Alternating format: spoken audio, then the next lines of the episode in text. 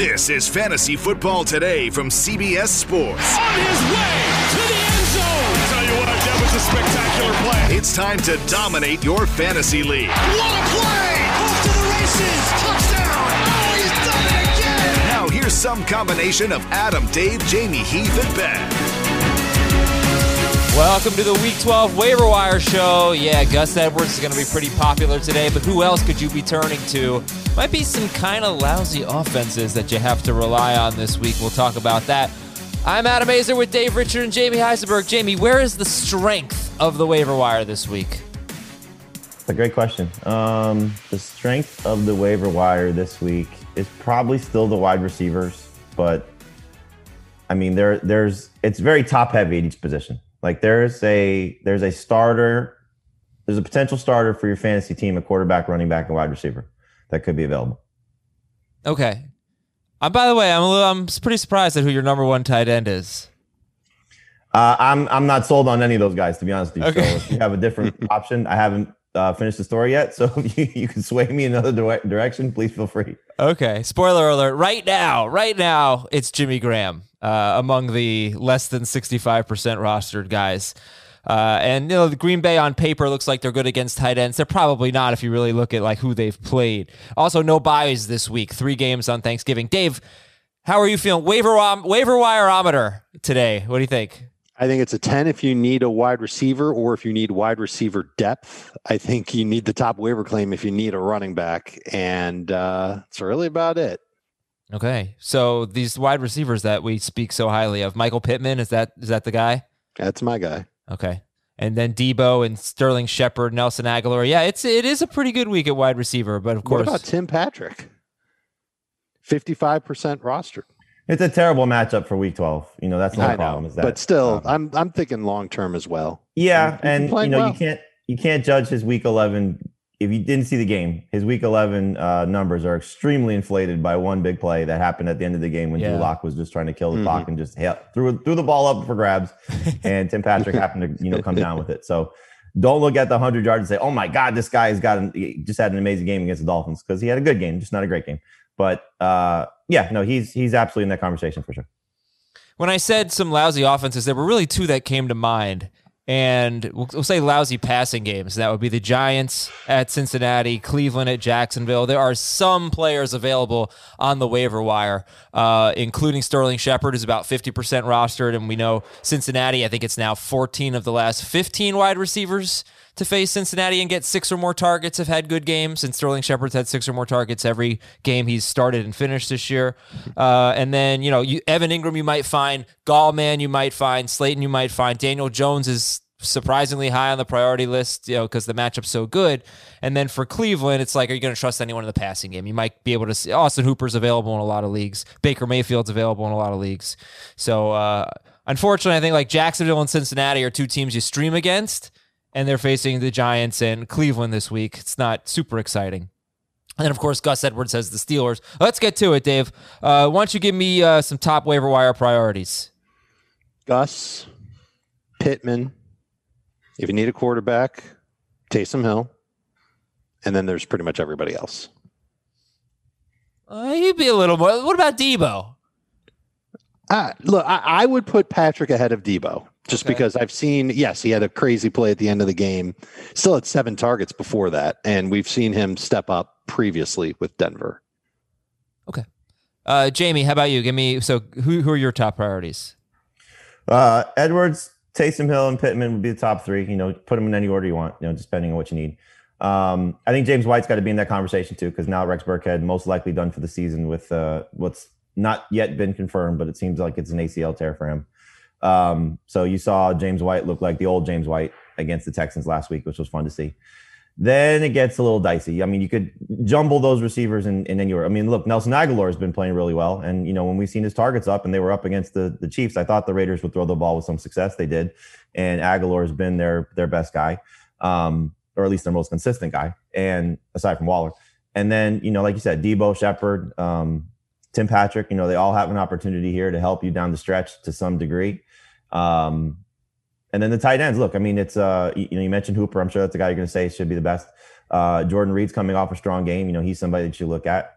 Jimmy Graham is touchdown dependent, but you know he could score against Packers. That's why I have him first. But um, you know there are options there. And then the the DSTs are, are certainly interesting this week. You know you, you mentioned some of the the crappy defenses that some of these bad offenses are facing. Well, the Giants defense, I mean, has played well, and now you're facing Ryan Finley. I mean, that could be a, a, a week winning DST for you. So don't overlook those guys as well. Giant, yeah, the DST actually pretty strong. Giants, Seahawks, Packers.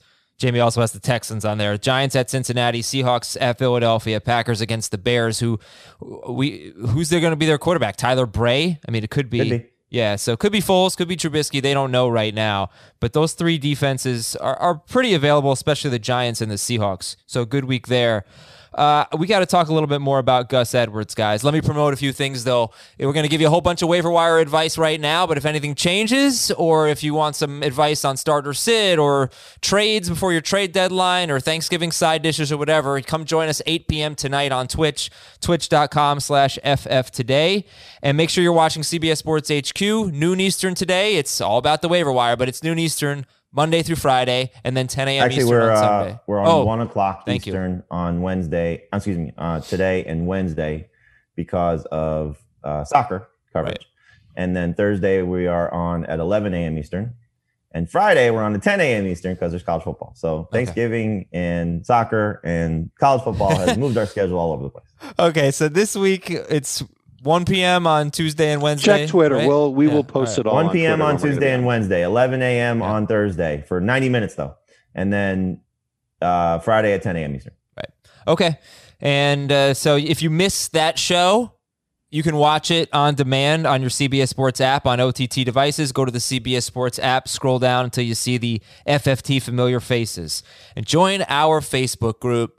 It's a lot of fun. Get in on that. Uh, just obviously, it's free. Just go to Facebook, search for Fantasy Football Today, or click the link in the episode description. Chat with our FFT team, and mostly just our community of listeners, and very active, very involved, and people who just love fantasy football. All right, so Gus Edwards, thank you for doing the bonus pod yesterday, Dave and Chris Towers. Appreciate that.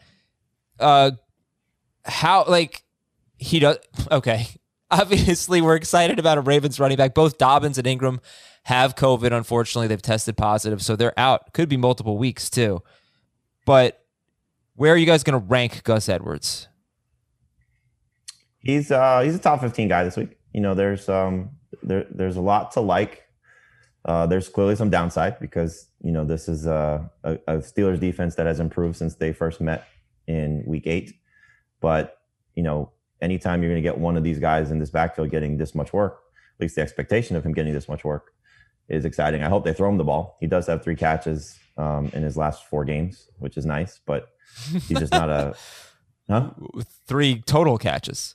Yeah, for the season. But I mean, you know, Yeah, that's- yeah. He's that- getting, that's he's getting encouraging for better. Um, yeah. Even Todd I- Gurley's laughing at that. I would imagine, you know, they're gonna, you know, use him more in that regard, or it could be Justice Hill. You know, that's the that's the fun of this is that we'll get all excited about Gus Edwards, and then the Ravens will throw Justice Hill out there for fifty percent of the snaps. But uh, they ran for 200 yards against the Steelers in that first meeting, and and clearly he was a big part of that without Mark Ingram there. So now Dobbins is gone, and you know, hopefully they just lean on him as much as they can. He's been successful every time they've given him an extended workload. So it's just a matter of, you know, do the Steelers just say, okay, we're going to dare Lamar Jackson to throw because he's been bad in that regard. Um, and so does, you know, they just stack the box and say, you're, you're not going to run on us. We're not going to let you. And, and the Ravens just, you know, run into a wall many, many times. So you got to take your chances though, just based on what this Ravens run game has been, what his option, what his opportunity looks like and, and hope that he does deliver, you know, something in the neighborhood of 80 total yards and a touchdown. And I think that's well within the realm of possibility. That's what he had in week eight 16 carries, 87 yards, and a touchdown. And in their last four games, the Steelers have allowed 5.1 yards per carry. It's not the Steelers' defense that we're used to. Well, if you break that down in those four games, those are the games they've played without Devin Bush, their star linebacker. The Ravens were by far the most successful team. You know, Derrick Henry was okay, 20 carries, Yep. 75 yards, and a touchdown. The Ravens ran all over them. Zeke was terrible. Gio was terrible. Then you had guys like Samaje Perine. He was good. James Robinson was good. So, uh, the I, you know, I'm not sure, Dave, how much I buy that five. What was it? I don't buy it.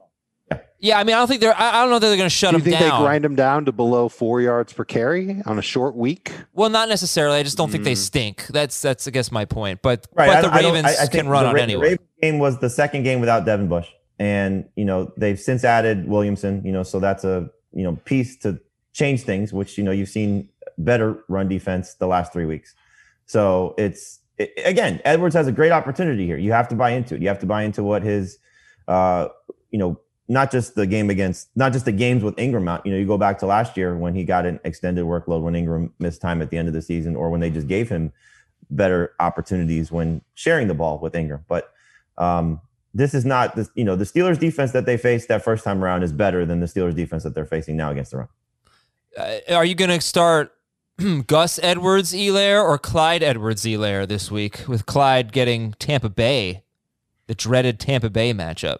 I like Gus better. Yeah. He's currently in my top 12. Gus. Okay. Yeah, I think I have him 13. You know, uh, that's PPR. He's inside my top 12 non PPR, but Right. yeah. um, he's he's he's it's a great opportunity. You know, again, you, you know, you don't find guys that have this this type of potential. Um, and like you said, Adam, it could be multiple weeks. You know, so there there's a there's a chance for him to really help you. You know, um, as long as Dobbins and Ingram are out. Yeah, and he gets Dallas in week 13, so that would be awesome. And then, sorry, okay, so the, one other thing I wanted to mention is last year, week 17, the Steelers and the Ravens played, and the Ravens sat, Mark Ingram was hurt, but they sat Lamar Jackson. Uh, they played Gus Edwards and Justice Hill. I'm trying to look up the game log just to see if Justice Hill got a lot of garbage time because it was a blowout win, 28 to 10 over Pittsburgh. But Gus Edwards had 21 carries in that game for 130 yards. Justice Hill had 10 carries for 39 yards and a touchdown. They combined for two catches for 12 yards. So Justice Hill is maybe the guy you put like a dollar on and see, I don't know, you get the second guy, but uh, obviously less exciting. And he has one carry this year, uh, one touch this year, No carries, one catch. one catch. There you go. Okay. So, okay. Gus Edwards, Michael Pittman. Taysom Hill, James White. Pittman had 100 yards last time he faced the Titans. That was just a couple of weeks ago. Did you know? This is a crazy stat. The Titans, that's who Pittman's playing this week, they give up the fewest yards per catch to wide receivers. Isn't that weird? Yeah. Sure. Doesn't that Bad just blow your mind? No. Bad secondary, so surprising. Yes. Yeah, they give up a ton of targets to wide receivers, second most, but yards per catch, the fewest. Okay, we'll get to more names. We got a lot of them. How much fab are we spending this week? Is it just like, Do you need Gus? yeah, Em- empty the wallet. You you should probably prepare to spend all if you are around 50% remaining on your fab. And if let's just say you're in a situation where you haven't spent a dollar all year, or maybe you've only spent like a few, you've got 90 plus percent left. I would take a look at the fab budgets of the other members of your league, see how many of them are low, and bid at least enough to outbid those guys to get Gus Edwards. I'm thinking he's going to go anywhere between 40 and 60% with a couple leagues where somebody plunks down like 79, 85, 92 just to get Gus Edwards. Who's the long term play? Is it Michael Pittman, the guy that you think might help you rest of season, or is it Deebo or Shepard? Who's the long term play? any of those receivers. But again, you know, we the, the the best example we can give you of a COVID nineteen related scenario is Myles Garrett, who missed last week and has now already been ruled out for this week. So it could be a two week absence. You know, again, it's so tricky with this that they could be back next week and, and have no no concerns. Hopefully that's the case. You know, for uh, their health and obviously for the Ravens and, and the the J.K. Dobbins and potentially Mark Ingram fantasy managers. But I mean, Gus Edwards could be a league winner for you going into the fantasy playoffs until those guys are back. But yeah, Pittman looks like he's the number one guy for the Colts. Targets don't necessarily say that, especially what we saw last week where T.Y. Hilton still led them in targets. But you know, the upside is is, is there for him. Um, like Dave mentioned, Tim Patrick's been great. Deebo Samuel hopefully will be great. Sterling Shepard, like you said, Adam continues to get targets from Daniel Jones, who's playing much better uh, of late. Um, so yeah, you know, the, the wide receivers seemingly look like the better options for you to help you in the fantasy playoffs. Yeah, and let's say you had like thirty percent of your budget. le- Let's say you had thirty bucks left out of a hundred. How much are you putting on Michael Pittman?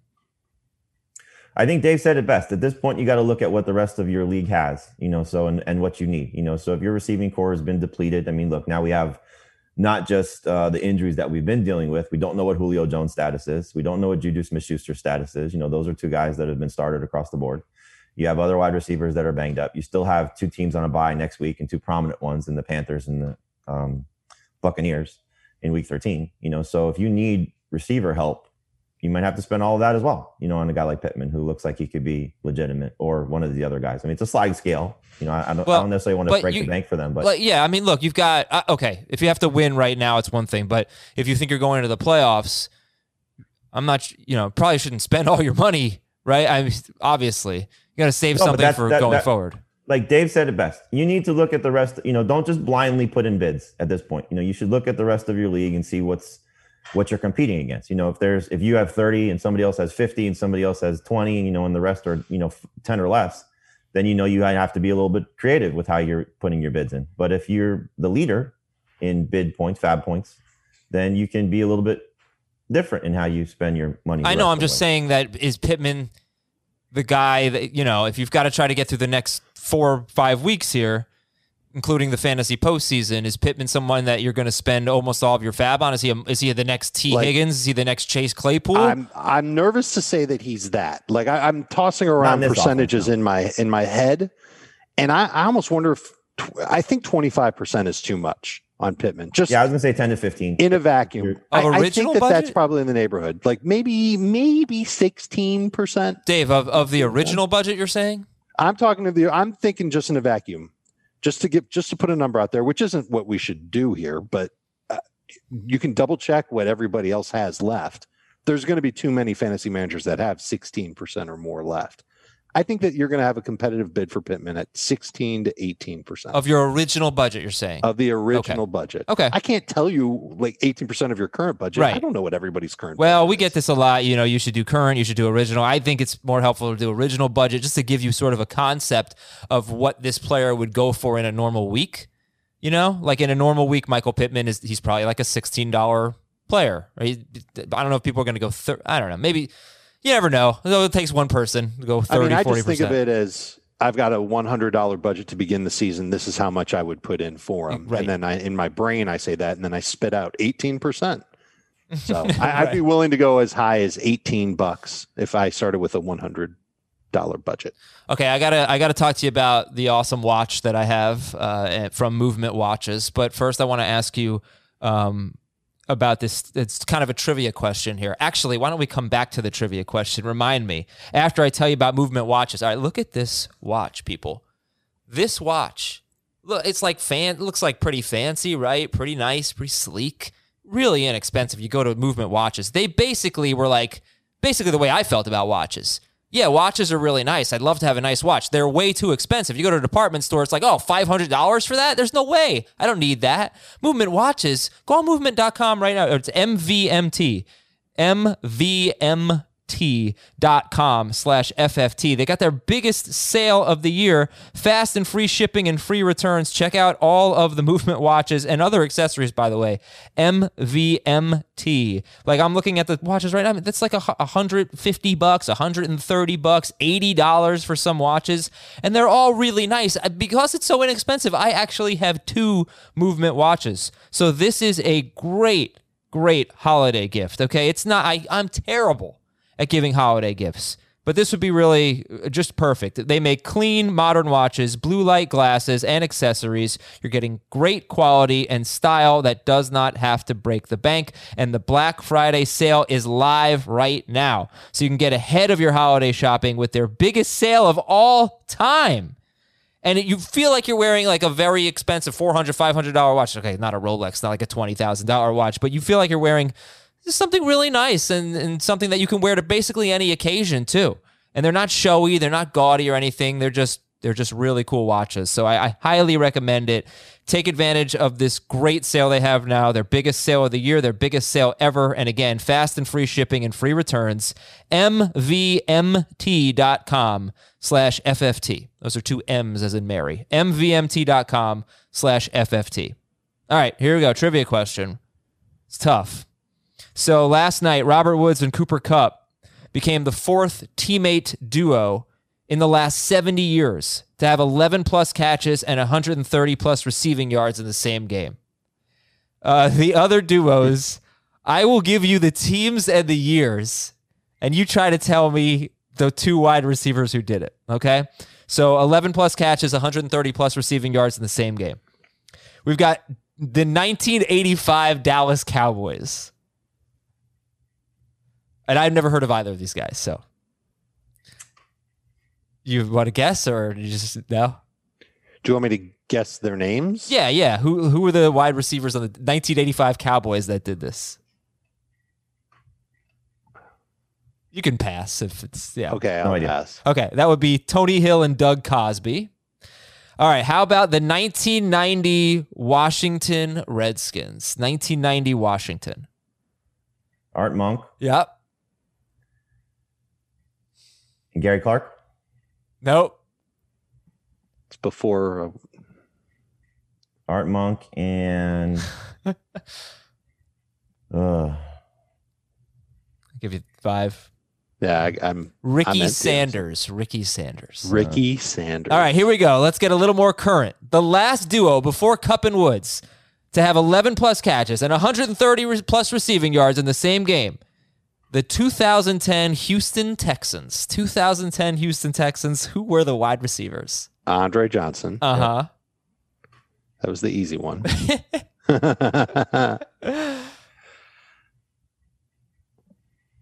you got a hint? College? He, he has two first names. Was not Dave a star. Dave Richard. I, I only had 10 for 120 with Andre. Oh yeah. we, ne- we never made 11 for 130. first names. Did he play? Was he was he a prominent player? or Was it? Yeah, I mean, you know him. You'd be like, oh yeah, yeah. All right, who was it? Kevin Walter. No, Kevin Walter. How about The great that? Kevin Walter. I remember him. All right, our news and notes. So you got Ingram Edwards and also Brandon Williams on the reserve COVID list. Don't know if if Williams is just a close contact or not. We do know Gus Edwards and Ingram have tested positive. Kyler Murray has a shoulder injury. We'll just hold our breath in our shoulder and hope he plays at New England. Don't know about who's going to be the Bears quarterback this week. La'Mical Perine has a high ankle sprain, and Frank Gore. I mean, Frank Gore might get 20 carries. So he's you might. Mike, Adam and he's Gase. on the waiver wire. What'd you say? It's anybody. It's Adam Gase. Yeah, Adam Gase has been waiting all year to give Frank Gore 20 carries. You know that his best game was last week. Frank Gore, 1st touchdown of the season. His second best game was against the Dolphins. Okay, and that's that's uh, this week's opponent. So he's available. Julio Jones could be a game time decision facing Las Vegas. Randall Cobb out this week. Kenny Stills has a chance to play. They have the Thursday game at Detroit, and it makes if Kenny Stills doesn't play, it makes maybe Jordan Akins kind of interesting. He's on the waiver wire list. Uh, Trent Williams on the reserve COVID list. Brandon Aiyuk still on the reserve COVID list. Do we know if Aiyuk is going to play this week? Not yet. Not sure as of now. Okay. Just the fact that he's on the COVID list. He can still clear the protocol and play on Sunday, but it's one you got to monitor. at the Rams. Adam Thielen on the reserve COVID list. That's another one. We don't know if he tested positive or if he's a close contact. Obviously, if he tested positive, he's not going to play. If he's a close contact, he, he probably will play. Uh, that's kind of been the, the pattern. Myles Garrett out this week at Jacksonville. Joe Burrow, a lot of da- it's probably, probably we'll talk about that maybe tomorrow, dynasty talk or something. Torn ACL, torn MCL, and more Yeah. structural damage in his knee do do we expect him to be ready for week one or a total guess right now? There's I talk would- that he won't be ready. Probably guess he's going to be ready for week one, but this would be now two off seasons of no work for him, which is not good. Yeah. Uh, Richie Incognito, Las Vegas guard. He's out for the Yeah, that's season. It's trouble. a tough blow. It's a tough That's blow. trouble. They finally started Mm-hmm. getting a little healthier there. Um, and Josh Allen for the Jaguars could go on IR. There are some other notable injuries to watch. The Eagles are really beat up. Fletcher Cox, Jason Kelce, Lane Johnson. Even if these guys play, they're playing hurt. Green Bay center Corey Lindsey, Linsley, he's hurt. Uh, don't know if he'll play. And Jacksonville left guard Andrew Norwell out this week. Back to the waiver wire. Let's get some names. Let's fire it up. Jamie, who are the top three quarterbacks this week? Well, Taysom Hill obviously is number one. I mean, you know, great performance from him in uh, his starting debut against Atlanta. We'll see how he does against the Broncos, but you got to buy into it based on his rushing totals. Uh, number two would be Philip Rivers for me. Uh, he's been playing much better of late. Had a very solid game against Tennessee two weeks ago, like you said, Adam, when they face each other on Thursday. Only 18 points in that game, but uh, over 300 yards passing and a touchdown. He's been 27 or more points in three of his last five games. And then Daniel Jones, you know, I was surprised when I looked at his game log Mhm. from Me his too. fantasy production, seeing that he scored 20 or more fantasy points in three of his last four. Two of those, both against Philadelphia, 64 yards rushing in those two games. But he's been over 20 yards rushing in three of those games. And so what he's doing with his legs, with this matchup against Cincinnati, I think he's worth buying into. So those would be the top three for me, but you could throw Andy Dalton in there if you want to as well. And there's this group of quarterbacks that are, you know, in the 70 to 80% range, like Derek Carr. Derek Carr, would you take Tays- Taysom Hill or Derek Carr? I would start Derek Carr this week, but it's very close. Four points, it's easy to go Taysom Hill based on his rushing, but uh, six points. I mean, Derek Carr to me has been fantastic this season, and um, you know he had the one run game where the team ran all over the Broncos, the win game against Cleveland, but he had been playing very well, and then he was awesome against the Chiefs. You know, uh, throw out the interception because that was just a you know hail mary at the end of the game, but he he I thought he'd play well against the Chiefs. He exceeded my expectations. Well, don't throw out the interception entirely because Ben Schrager won a league on that interception by one point. Nice. Yeah. uh, but there's like Carson Wentz against Seattle. There's Matthew Stafford against Houston. Yeah, you can't trust Carson Wentz. Tua Tagovailoa at the Jets. You know, they're all in the 75% range. What do we do with Stafford, Wentz, and Tua? Do we drop them? Do we, do we, are they startable this week? They all have good matchups. I didn't put Stafford on the drop list because I'm hopeful that Kenny Golladay plays, and that changes Matthew Stafford entirely. So he's kind of in this purgatory of, uh, you know, if you're stuck and you see him available and you find out Golladay's back, I don't think there's going to be a rush to the waiver wire to get him. So he would be uh, probably a day two pickup unless you have a roster spot you want to play with and, and just pick him up to see what happens because he's a different quarterback with Golladay out there. Um, Wentz, there's talk about Jalen Hurts playing more. The media in Philadelphia, the the swell is growing for why don't you just play Hurts altogether? You know, Wentz is just a disaster. And and look, for what it's worth, Seattle's defense obviously played much better last week against the Cardinals. I would imagine that with rest and playing this defense, which you mentioned, Adam, they could be down three offensive linemen um, or two offensive linemen. They're moving Jason Peters. They're keeping Jason Peters at left tackle. That's not been good for them this year. So uh, it could be really ugly for for Wentz. And the third one you mentioned, Tua. Uh, I mean, we know the story that happened this past week. What happens if he struggles again against the Jets? You know, does he get pulled for Ryan Fitzpatrick? Because clearly the Dolphins coaching staff is not afraid to go with the guy that they think is the best. Yeah, the Jets also, when you look at the big games they've given up, they've faced Josh Allen, Kyler Murray, Patrick Mahomes, Justin Herbert. Those guys have killed them. And Allen had only one great game out of two. But, you know, the other, you know, Garoppolo had a good game, but he left with an injury. Rivers had 14 points, Rypien 15, Fitzpatrick 21, Cam Newton 23. So that's the thing with Tua. It's like he doesn't throw that much to begin with. And the Jets, uh, he could, obviously anyone could be good against the Jets. They're that bad, but they've also faced some of the very, very best, and those guys have crushed them. All right, so Taysom Hill, Philip Rivers, Daniel Jones, in terms of less than sixty for sixty-five percent owned, that would be the top three. Uh, Dave, top running backs: Gus Edwards and James White would be second after that. And then debate amongst yourselves between Frank Gore, Malcolm Brown, insert any other. It's probably Gore just because of the workload that he's expected to get. Although Ty Johnson could step in and play certain downs, passing downs, and take away work from Gore. But it's challenging matchup. I think it's still a challenging matchup. I know Melvin scored twice last week, but I, I- can't think of really positive things to say to make you feel comfortable having Frank Gore on your active lineup. Well, I mean, the one thing that you look at is just what happened to the Dolphins' run defense last week, which was just a huge surprise given how they performed lately. But 166 rushing yards on 31 carries against uh, Philip Lindsay and Melvin Gordon, and Gordon scored twice. So, you know, if there was a time to buy into Frank Gore, it's his offensive line finally looking a little bit better the last couple of games, certainly last week, and you know, volume. You know, so it's not a it's not a scenario of oh my god, I want to start Frank Gore, but you know, you might be stuck, and so that could that could that could be something that at least you look at and say uh, he can help you as a flex. well, one thing to keep an eye on. Just confirming, Christian Wilkins did not play, right? For the I Dolphins. don't believe he's back since being placed on the reserve COVID list. Yeah, so Christian Wilkins has played has missed the last two games. So he's big defensive tackle, uh two, Chargers and Broncos. And if he comes back, that makes it harder for for Frank Gore. But obviously a lot of, a lot of work coming. Um Carlos Hyde, I, I gotta mention him because we don't do we know we don't know for a fact that Chris Carson's playing, do we? No, uh, it, it it seems like that's the case. That's what Pete Carroll said prior to Week 11 that Carson would be back in Week 12, and they have an extra day even so because they play on Monday. So you know, going from Thursday to Monday, the schedule makers were kind to the Seahawks in this regard. So it seems as if Carson's going to play, but I mean, look, there's there's always the fear of a setback, and the way that I have it written in the story is you have Hyde, you have Devontae Booker, and you have Boston Scott, Tony Pollard, and Benny Snell. All of them are rostered in 50% of leagues or fewer. If there is an injury to the starters in front of them, we've seen it with Hyde now twice. He's been fantastic. Booker's played really well in tandem with Jacobs. And, you know, you mentioned even with the Richie Incognito injury, this is still a team that can have some success moving the ball. Pollard and Snell uh, and and Scott, we saw the you know at least two games against the Giants. Um, but you know those guys all have an opportunity that if they go down, you can you can get starters production out of them, and now you get them cheap.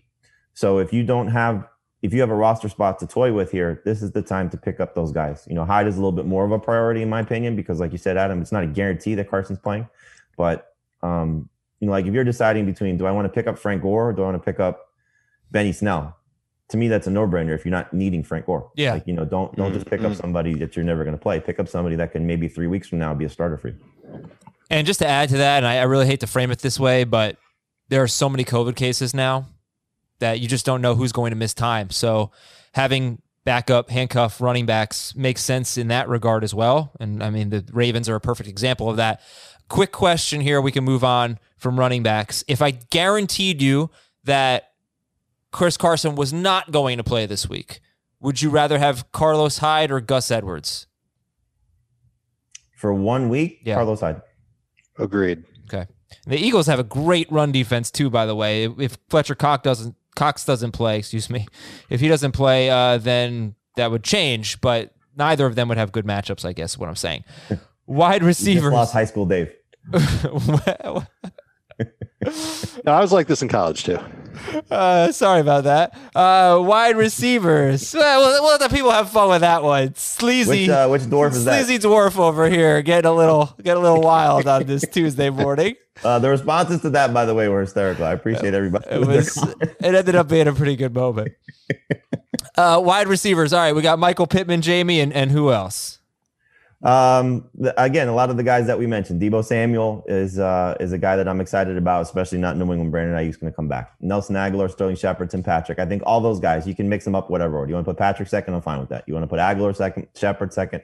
I think they all have an opportunity to be potential starters down the stretch, certainly in three receiver leagues. So, you know, the thing that I'm excited about for Samuel is uh, we have not seen what this offense looks like without George Kittle and both these wide receivers healthy. You know, so it could be Jordan Reed still filling that tight end role, but I think they're going to be chasing points most weeks. And Samuel and Brandon Aiyuk have a chance to be successful. Agholor, like I said, has been really good. Shepard, you said it with targets, and then Tim Patrick has been a very solid fantasy option for the majority of the season since Courtland Sutton has gone down. So all these guys can be potential starters for you. And I do think that after you get past Gus Edwards and probably James White, then these guys should be your priority for sure, depending on what you need for your fantasy team.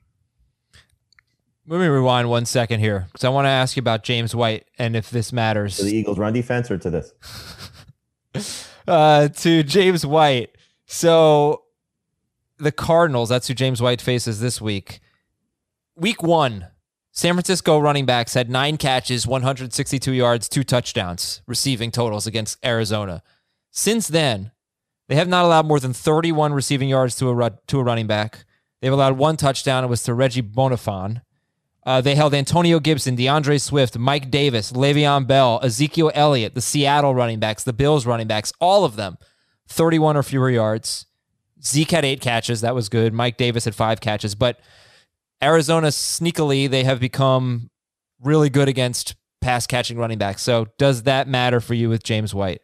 And, and, and then their next week, I'm sorry, next week is at the Chargers. They haven't allowed more than 21 receiving yards since facing Alvin Kamara in week five. They haven't had as tough of a go of it as, as Arizona, who's come out looking good in the, in, you know, since week one. Sorry. I, I wouldn't over prioritize James White. I'm just thinking more of the opportunity is back in his lap.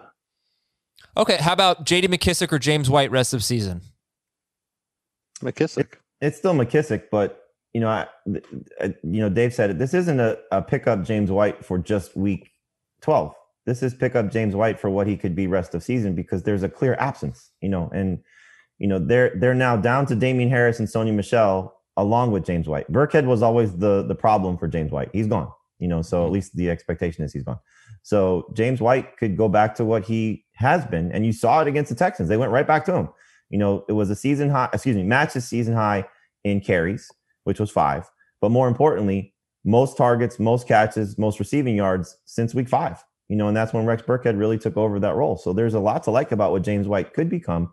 And you always have a wild card with these uh, running backs when there's a rushing quarterback. You know, so some of it works out in his favor. You know, we talk about this all the time um, that they open up rushing lanes, but they also open up passing lanes too when the quarterbacks decide to throw it to the running. No, back. but it, it's, we know it's bad for pass catching running backs. but but and it's Cam's worth- a little bit different. but though, Cam threw a Cam- ton last week, and he Cam, usually does. Cam is Cam is more he a lot of his runs are design runs. And so it's not like he's he's escaping the pocket to the level that he used to. So he's Well, still that's he's true, been yeah. throwing to his running backs. It's not like Lamar or Kyler. You know, those guys when the play breaks down, they run. Cam, he still runs in those in those scenarios, but a lot of his runs are design runs. Okay. And back to the wide receivers. I'm sorry. So Deebo Samuel, first of all, are you going to trust him this week against a team that gives up the fewest fantasy points to wide receivers, the Rams? He did have a good game against them last time.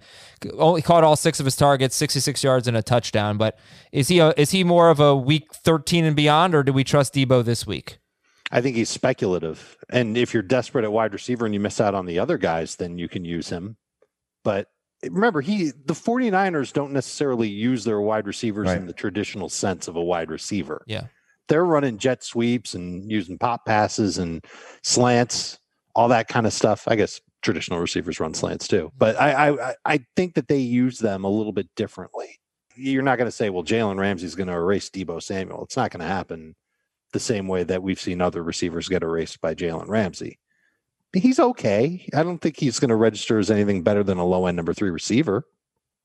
Yeah. But the thing is, though, with all all of these guys aside from, and you can even say Pittman too, just because you know it's not like he's, you know, he had 15 targets prior to last week, and then three targets, I think, Four Three. targets in this game against the Packers. Now, And much then a silly catch and run for a touchdown. Yeah, um, not not saying that he should he doesn't deserve credit for it. It's second week in a row he had a catch like that. So that's just part of what he does. right. But my, my point would be is like none of these guys are like must start wide receivers in two receiver leagues by any stretch. You know, they're they're more starting options than number three receivers. And you could, you know, you said Adam um, Shepard and Agholor probably have the best matchup of this group of five, and you know Pittman, Samuel, Agholor, Shepard, and Patrick, and and along with Pittman, Pittman has a great matchup as well. But I don't think any of these guys are you looking at saying these are must start options for week 12 but they could be you know it just depends on what your you know your team looks like Okay. Let's go to the tight ends here. Dave, who are the, who are the tight ends you like this week? I'm not sure if I've got a good complete list. So Jordan Reed's at the top of it. Jimmy Graham's on it, and then Jordan Akins is on it. I'm positive I'm missing names, but I'm not excited about any of these three. And I doubt I'd be excited about other names that are available.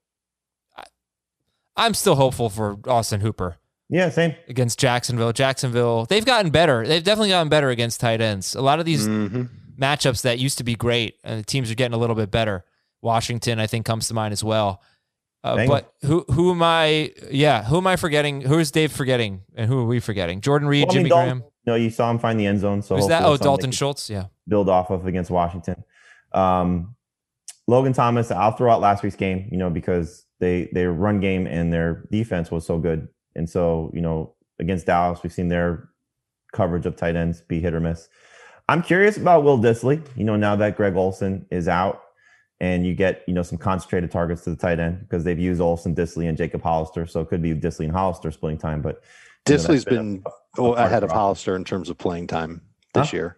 Dissly's been ahead of Hollister in terms Oh, of playing sure. time this year. So sure. if, But, you know, one to chase, that's the one.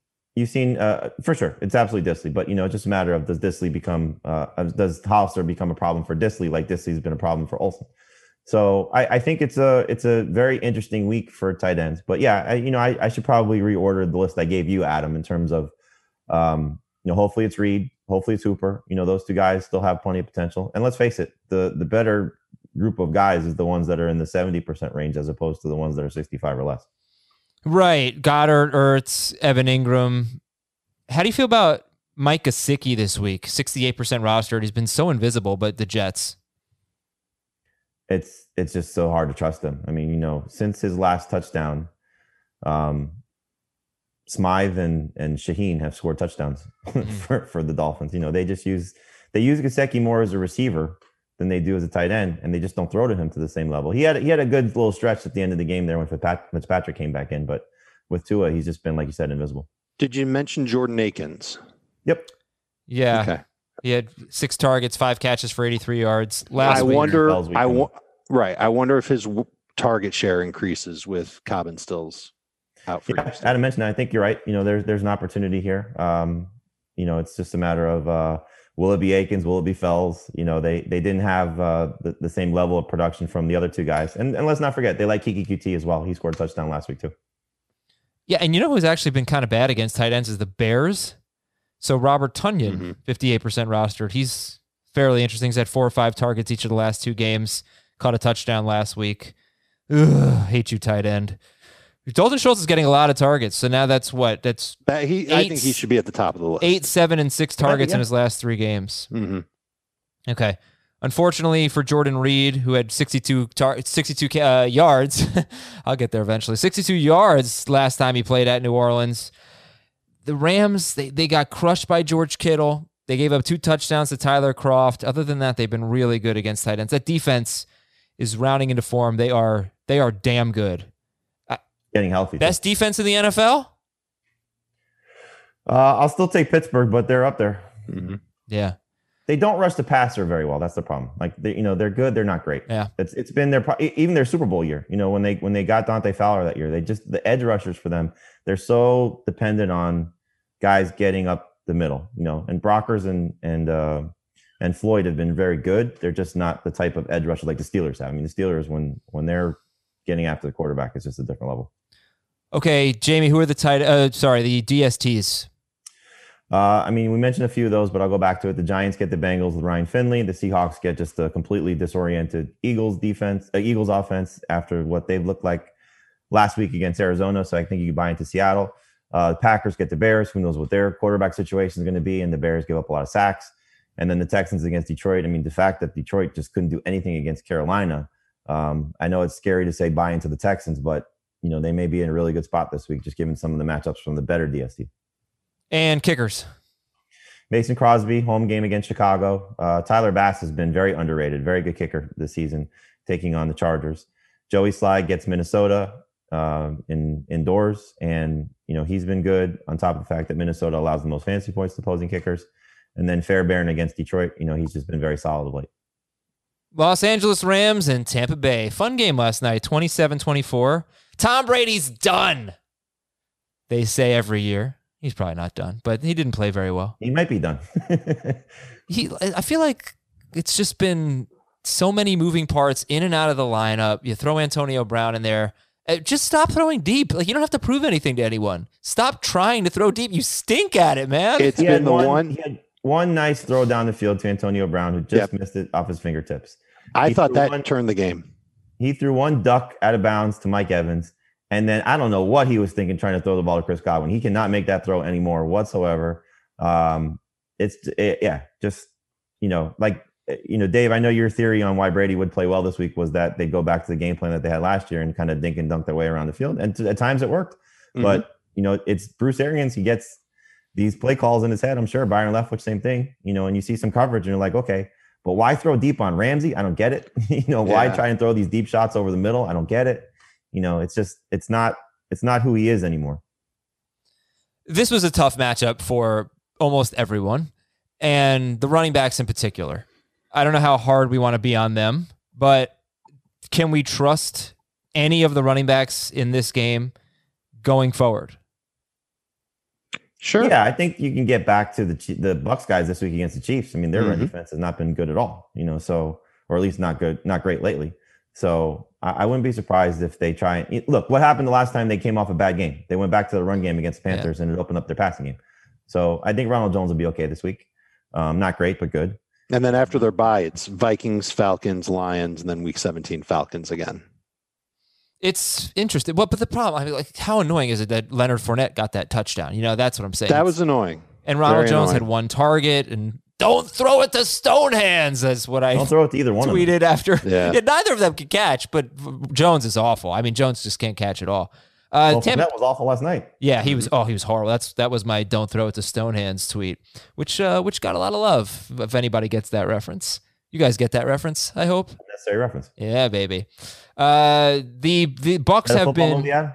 What, yeah, it's a it's a borderline football. Yeah, it's, a No, football. out of it's a, that's one of the best. It's very good. They have been great coming off losses. They lost week one. They won the next week. They scored 31 points. They lost week four. They scored uh, 38 points the next week. They crushed Green Bay. They lost in week uh, nine. To, they got embarrassed by New Orleans. They came back. They won 46 23 at Carolina. Oh, I but think now you have to face. their only quality win this year, right? Now you have to face the, the Chiefs. Um, oh, they, I mean, they beat they beat the Giants. uh, they beat the Chargers. yeah, and Yeah, they, they- uh, at Las Vegas, 45-20. okay, so two quality wins. Yeah. Uh, Carolina at Carolina, quality win. 46-23. Yeah. You don't think Las Vegas is a quality win? I don't. I guess it is just based on Vegas's record, how well they've played on offense.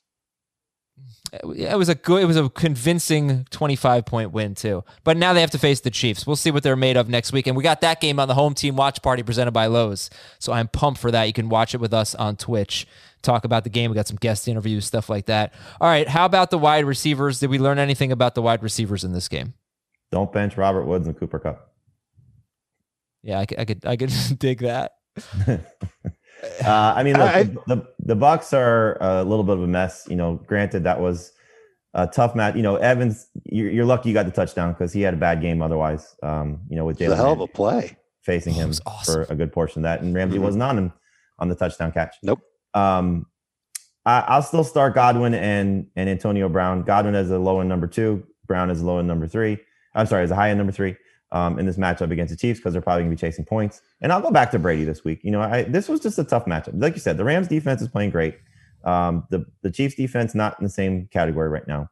So I think Brady will bounce back and be a low end starting option. Yeah, last thing here, one thing to keep in mind is Ali Marpet didn't play. It's their best offensive lineman for the Bucks, and Donovan Smith, their left tackle, got hurt on the first play of the game, and he did play, but he wasn't quite Shipley got hurt himself. too. Who did? Shipley. Their Yep. center. Oh, Shipley got hurt in the second half. So I think keep- Goff, keep in Goff's mind. protection was very good. It was excellent. Yeah, not, missing Andrew Whitworth, I thought that was going to be a problem. Nope. Joe Noteboom at left tackle was great, and they couldn't. They didn't even really try to run the ball very much in this game. And when they threw to Kupp and Woods too, the Bucks were missing tackles, or Kupp and Woods were breaking the tackles. Like this was not a great game for the Bucks defense at all. And I, it, there could be a correlation here certainly the correlation that if if there's a matchup where it's going to be hard for the running backs to have a good game, of course you should expect bigger things from Woods and Kupp. But I think Yeah. one of the other reasons why we were nervous about Woods and Kupp was because Josh Reynolds was getting so much work, and here came a game where Reynolds really didn't get that much. He had six targets. And Van And- Jefferson stole a touchdown from. Um, he stole a touchdown from everybody. I think you you look at uh, you know, Sean, that was one of Sean McVay's best games. You know, just calling the game. You know, just what he had Goff doing. Um, the the the play designs were just unbelievable. Uh, and then you know, like Dave said, Kupp and and Woods, their first halves were awesome. I mean, you know, Kupp was over Yeah, 100 had yards, in the first yards half, in the first half. Yep. and and Woods, um, one of the biggest plays in the game. You know, was right before halftime where he he yeah, made oh, the, so cool. the catch and run on the uh, on the tunnel screen, and He got lucky though. uh, what with the clocking it? He got lucky because he was trying to score. If he had gained maybe two more yards, they don't get the oh, playoff. in that regard, yeah, yeah. yeah. Um, but still, you know, just a great play Yeah. for his fantasy production. I, I thought it was really cool to see wide receivers dominate in a way that you just don't really see. There was nothing downfield. There was just precision routes, making men miss, catching everything. Uh, you know, Kupp and Woods, they just do it differently than your typical number one wide receivers, and they absolutely dominated. And other than Carlton Davis, I think there's just a lot of weaknesses in that secondary, at least on prime in primetime games. these, these guys like Jamel Dean, just like uh, he was horrible on the Josh Reynolds touchdown pass. He was so bad in the Giants game; they kept uh, targeting him on that Monday Night Football Jefferson game. Yeah, sorry, yeah, Van Jefferson. So you know, Carlton Davis is great. I'm not sure about the other guys. I'm not sure if they're playing. And and look, stuff. Carlton Davis isn't stopping Tyreek Hill. So right. All Don't right. worry about Uh, last question here, real quick. Rob Gronkowski. He's he has not been very good. without when with Antonio Brown these three games. Does have one touchdown. Should have had two basically, but uh, drop him or or keep him or what? Keep. Okay. I'd still start him one more week, but this is uh this is this is a uh, put up or shut up type of week.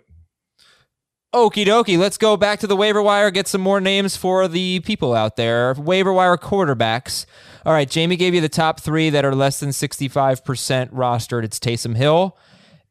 Tougher matchup this week at Denver. Uh, Philip Rivers against Tennessee and Daniel Jones at Cincinnati. You can also look at Andy Dalton and Alex Smith facing off on Thursday on Thanksgiving. And how about what if Teddy Bridgewater plays? Would you want Teddy Bridgewater at Minnesota? Sure. He's at seventy percent, so he's in that other category that Oh, we typically talk about. yeah. Thought he was at 60. My bad. Um, he'd be okay. You know, I mean, you just have to worry about his knee. Okay. And I guess Phil- PJ Walker would be a he'd be at the bottom of the list for quarterbacks, but I wouldn't I wouldn't duck and cover if he was my only option. Yeah, he is. He is at the bottom of the list. Um, you know, it's just a matter of uh, how much he'll throw. And uh, Bridgewater, by the way, is now down to 59%. So a little Oh. more available. Oh, if is he? Great. yeah. If he does play. All right. So, so then Derek Carr, you, you know, you gotta, you gotta get him if he's available. Uh, But the, the thing about Derek Carr that you have to know is their MO has been to run, run, run, run. You figured they would have had to pass more against the Chiefs, and they did. But the three games before that, he threw 25 or fewer times. But in five of seven games with 30 or more pass attempts, he's got 22 or more points. So when he throws, Derek Carr is good. And this week at Atlanta, you hope for some points there. Kirk Cousins, how do you feel about him? He's 73% rostered. Kirk Cousins, Derek Carr, Taysom Hill, how would you rank them? I'd feel better about Cousins if he had Adam Thielen. Right. I think that's pretty obvious. And I I'm pretty sure I would put Cousins, he'd be behind Carr, but he'd be real close to being ahead of Taysom Hill this week. Yeah, you Yeah, got to no love the numbers he's put up. I'd take Hill over him just based on the running, but um, he'd he'd be he'd be ahead of uh, Rivers and Daniel Jones. All righty. And uh, any interest in Baker Mayfield at Jacksonville? They give up the third most fantasy points to quarterbacks. No, Great Now I matchup. get points but- for handoffs. Okay, running backs. or, or missed missed tight ends in the end zone. So look, we've talked a lot about Gus Edwards. We talked about James White. Remember, Justice Hill could factor in as well. And let's talk about then four guys who are rostered in, in more than seventy percent of leagues. Or Well, one more guy. Just you you asked you asked this question long term. I still think Cam Akers has an opportunity here. I, I I know like last night was just tough because of the matchups, but Darrell Henderson's not getting the job done clearly the last few weeks. And Malcolm Brown, I think we know what he is. He's he's a sort of a specialist for them. You know, could be a goal line option, could be a, a receiving threat, but they don't use him fully in those two roles. Uh, Akers did catch a touchdown last night. And, you know, Jordan Rodrigue of The Athletic, I keep going back to what she said earlier this season. Well, she doubled down on it recently and said that don't be surprised if Akers takes uh, Henderson's touches soon. So, you know, this this is now a, a point in the season where he could start to take over. I mean, you're not going to start him against San Francisco by any stretch, but It's a somebody stash. that you could pick up and just see what happens in the next few weeks. Since he's been hurt, the most he's played in a game is 26% of the snaps. And that wasn't even the case last night. It was 17%. But you, you I, I see what you see, Jamie. I think that there's absolutely a chance that he could be someone that you maybe not comfortably start as a number two running back later this year, but you would turn to in a pinch. like if he has the not to the not the production, but like you know, it's just this is what stinks about the the J.K. Dobbins thing. Like what we just saw from Dobbins against the Titans was like, oh my god, this is the guy we've been waiting to see. With everybody healthy, he looked Yeah. awesome. And then I could see the same thing happening with Akers, where they just give him the the work and he has a blow up game. And then you're like, okay, this is the guy I want to start, but you may have missed out on it because you didn't pick him up when he wasn't coming off a strong performance. 10, 10, and six touches in his past three games.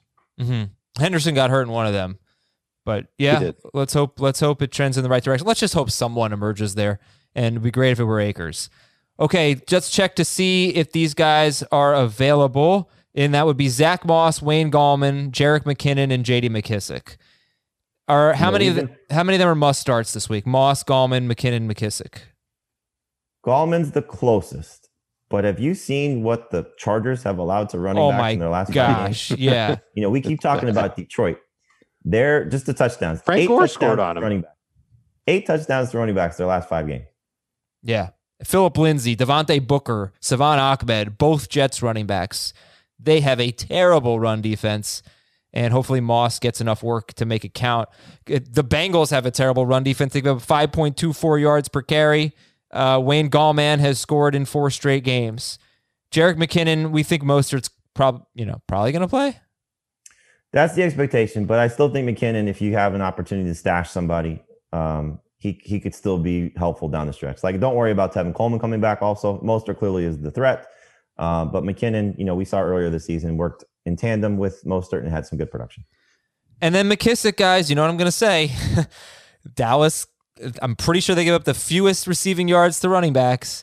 And he was horrible against Dallas. He had two catches for 16 yards just a few weeks ago, about a month ago. Uh, they did, however, the Cowboys did just allow a season high 45 receiving yards, and that was to Dalvin Cook. So is JD McKissic a must start in PPR? Would you start McKissic or Gus Edwards in full PPR? Oh, Edwards. Edwards, by far. Um, d- d- don't listen. That no, was it's, it's You just made a nice said. case against McKissic, and now Yeah. you're going to say no. I need to McKissic make I need to make a little bit of a case against Gus Edwards because this this number surprised me a little bit. Go Uh, ahead. He's had 11 games with 14 or more carries, and he's only scored double digit non PPR fantasy points. That's a good game. Double digit non PPR fantasy points in 6 Mm-hmm. of them. So you don't need double digits in non PPR. You get eight. You know you're you're not thrilled, but it's okay. But it, but considering he probably won't catch more than one pass. That means it's basically six out of 11 games in full PPR where he's had 14 or more carries and double digit fantasy points. And that's a I'm little still starting scary. him over McKissic though. Okay. Yeah, me too. uh, all right. And then Sony Michel, you have on the list, Jamie? I hope I hope he does not have a role because I love Damien Harris. Yeah, Me I mean, it's just it's just a matter of you know now you you know he's going to be active. Um, they took him off IR. They didn't make him active in the game, but without Burkhead there, he's going to be the backup to Harris. And so, just in case something does happen to Harris, uh, this could be an opportunity for Michel to still help you. So, not a guy you have to pick up, but you know, could be one of those depth type of guys just to see what happens. Aha! I found the sleeper. Cordarrelle Patterson. If Montgomery's out again, Oh, remember Lord. the Packers. Uh, Jonathan Taylor had over 100 total yards, like 110 or something. So that's 100 total yards or a touchdown every week for a running back against Green Bay. Is it would it, would it be Lamar Miller though? I don't know. Um, yeah, what do you think about Based I on the don't- the one Bears? Montgomery, you know, the fact that Patterson had 12 carries in that game. Um, I, I think, you know, this is, this is, there's, you know, you mentioned um, some of the, the crappy offenses facing some good matchups. There are two. Patterson taking on this matchup against the Packers. You'd love it if it was David Montgomery because at least there's a semblance of he knows what he's doing as a running back. Um. Right. Yeah. And the better one clearly is hopefully DeAndre Swift plays Yeah, because he takes on the Texans. And now you're looking at Kerryon or Peterson being that guy. Now, Kerryon outsnapped Peterson by leaps and bounds. It was uh, 69% of the snaps to Kerryon and Car- against Carolina, 28% went to Peterson. The rushing totals were about the same. Johnson did better in the passing game. They were a complete mess against Carolina. So, you know, I don't know how many people are going to trust that, but those two matchups are dreamy for the Bears and for the Lions, but just terrible, terrible running Yeah. I don't know if you can take guards. advantage. Uh, but honestly, the the Lions played. I don't know, maybe their worst game of the year. They were horrible. They're not that bad. And the Texans are that bad. They give up the second most points to running backs. They've allowed 28 or more receiving yards to a running back in six straight games. on Johnson, I think, is a good sleeper. I think we'd all agree on that, right? At least call him a good sleeper. There's, He's not sleeper. There's not much like at stake when you call someone a good sleep sleeper. Sure, but, you know, also let's keep in mind that the the running backs who did that to the Texans are pretty good running backs. I mean, you know, you look at it like I'm just going back to week three. James Conner, Dalvin Cook, James Robinson had a bad game, but we know he bounced back in the second game. Derrick Henry, uh, Jamaal Williams, Nick Chubb, and Kareem Hunt, and then Damien Harris. You know, uh, like the Lions guys aren't in that same category. You know, the closest would be Damien Harris. Adrian Peterson's a Hall of Famer. What the hell are you talking about? Yes, he right, was of the great running backs. You're 100% correct. Wide receivers Curtis Samuel, Corey Davis, Darius Slayton, Jakobi Meyers, and Cole Beasley. We have not talked about them. These are the shallow league guys Curtis Samuel, Corey Davis, Darius Slayton, Jakobi Meyers, and Cole Beasley. Dave, what do you think about this quintet? I think it's a pretty good quintet. I'd love to have Davis because he's got that safe PPR floor. I I think Beasley would be a huge guy to put in the lineups if John Brown is out in what could end up being a high scoring game between the Bills and the Chargers. Curtis hmm. Samuel also happens to be like more of a red zone threat for Carolina. That's kind of what I've deduced from the past few weeks with him. So he's kind of fun. Great, great matchups for this group. That's the thing. Sure. Curtis Samuel's got the Vikings. Corey Davis, not a great matchup. He was not very good against Indianapolis. Uh, eh, five for sixty-seven. Darius Slayton, great matchup. Jakobi Meyers. I look. You look at Jamison Crowder, Tyler Lockett twice. Cole Beasley, slot receivers had huge games. I don't know if he's Jamison Crowder or Tyler Lockett, Jakobi Meyers, but uh, slot receivers had huge games against Arizona, and then Beasley himself against the Chargers. So these guys have good matchups. Uh, would you would you drop any of those five for Michael Pittman or Deebo Samuel or Sterling Shepard or Nelson Agholor, et cetera? Drop them. Yeah. So if I had Slayton already, Yep. drop him for Pittman, I think I would. I Jakobi think I would Meyers. with Samuel. I don't think I'm ready to let go of Jakobi after one bad game. All right. The the only thought is does Meyers' status change once Edelman's back? Yeah. Because I don't think Pittman's status is going to change from this point forward. And so do I just get ahead of that and drop Meyers for Pittman as a long-term play? Or do I just start Meyers this week in my PPR league ahead of Pittman? I think that's what it comes down to, how you feel about those matchups. Cool. All right. So Pittman, Samuel, Agholor, Shepard, Tim Patrick. That was kind of our big five for waiver wire. then we got Russell Gage, who had a solid game, and maybe no Julio Jones. The Jets guys, Perriman and Mims. Who do you prefer? Man, Fairman. uh, Reynolds against San Francisco. Damiere Byrd had a huge game. Jakeem Grant, Larry Fitzgerald. What about the Packers guys? What about MVS and Lazard? I don't want to trust them this week against the Bears, and I think we're going to start to see a problem for the two of them now that Lazard had to shake the rust off game. So they're good stash candidates, but you just got to wonder where MVS is with his psyche right now after the fumble. Um, it's so stupid. I mean, sending him death threats—that's just idiotic. Oh, Um, yeah. o- over social media. So stop, please. Um, but you know, now that Lazard is is back to 100% healthy, and Rodgers has had a very big trust issue with MVS. You know, you just wonder. I hope he Yeah. goes back to him. Hope he tries to build up his confidence again. But with Lazard back there, you just don't know what's going to happen with him moving forward. Is it just that MVS slides back into that deep ball role and that Yeah. they can't I mean, count on know, him? he had great catch to set up the the kick for overtime, and then Yep. unfortunately, sure did. And Matt LaFleur really supported him, said he's never had more confidence in him. He's playing really well. Marquez Valdes-Scantling, that is. Mm-hmm. All right, just play. just give me like one name. It- Out of Gage, Perriman, Mims, Reynolds, Byrd, Grant, Fitzgerald, who who would you go with this week if you needed someone? Or long term. This week, I'd go Gage if Julio's out. That's the answer. Okay. All right. That's Tight ends. Um, oh, by the way, any Eagles wide receivers having the best matchup against the Seahawks? No, Okay. The offensive line is sabotaging Philadelphia's season. The pass rush for the Seahawks is getting better. I I'm not feeling good about any of those guys. And as far as tight end goes, Evan Engram, Dallas Goedert, Zach Ertz, they're all available in a little bit more than 20, 20 to 30% of leagues, let's say. So who's the best? Let's say Zach Ertz plays this week. Who's the best Eagles tight end going forward? Richard I would Rodgers. probably say Goedert this week just because of the shake the rust off game. But Ertz. Okay, Ertz. Okay. Funny. Dave said Richard Rodgers in case nobody heard. I didn't mean it. It's very funny. Uh, we like Jordan Reed and Jimmy. Gra- uh, well, I don't know if I'd say we like them, but Jordan Reed and Jimmy Graham are people.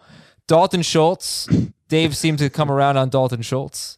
For sure. Logan Thomas had a good game against Dallas in the first meeting, right? Didn't he catch a touchdown in that game? Yep. Uh, Austin Hooper. It's been horrible the last two games, but hopefully can be better this week against the team that gives up the second most points to tight ends. That would be Jacksonville. Eight Oh. touchdowns allowed on the season Yeah. by Yeah. them. Not a lot of yards lately.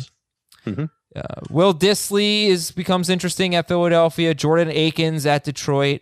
Robert Tonyan against the Bears. Trey Burton against Tennessee. And there you go.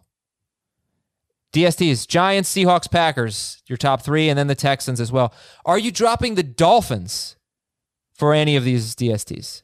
Not this week. No. How about the Sam Browns? Darnold might play, so that's good for the Dolphins. Yes. How about the Browns? No. Okay, yeah, I'm just checking because Especially if Jake Luton's still there. Yeah, no, a lot of They may make a lot of good quarterback switch again. Keep an eye on that. Are you starting any of the Dolphins, Browns, Giants, Seahawks over the Steelers? No. Nope. Over the Ravens? Yes. Yeah. All right, pick up Mason Crosby, Tyler Bass, Joey Slye, and Ka'imi Fairbairn. And that is it for the waiver wire. We'll talk to you tonight on Twitch for Dave and Jamie, Ben. I'm Adam. Thanks for listening. See ya. What's the Eagles defensive guy's name? Fletcher. Fletcher lives. Bye.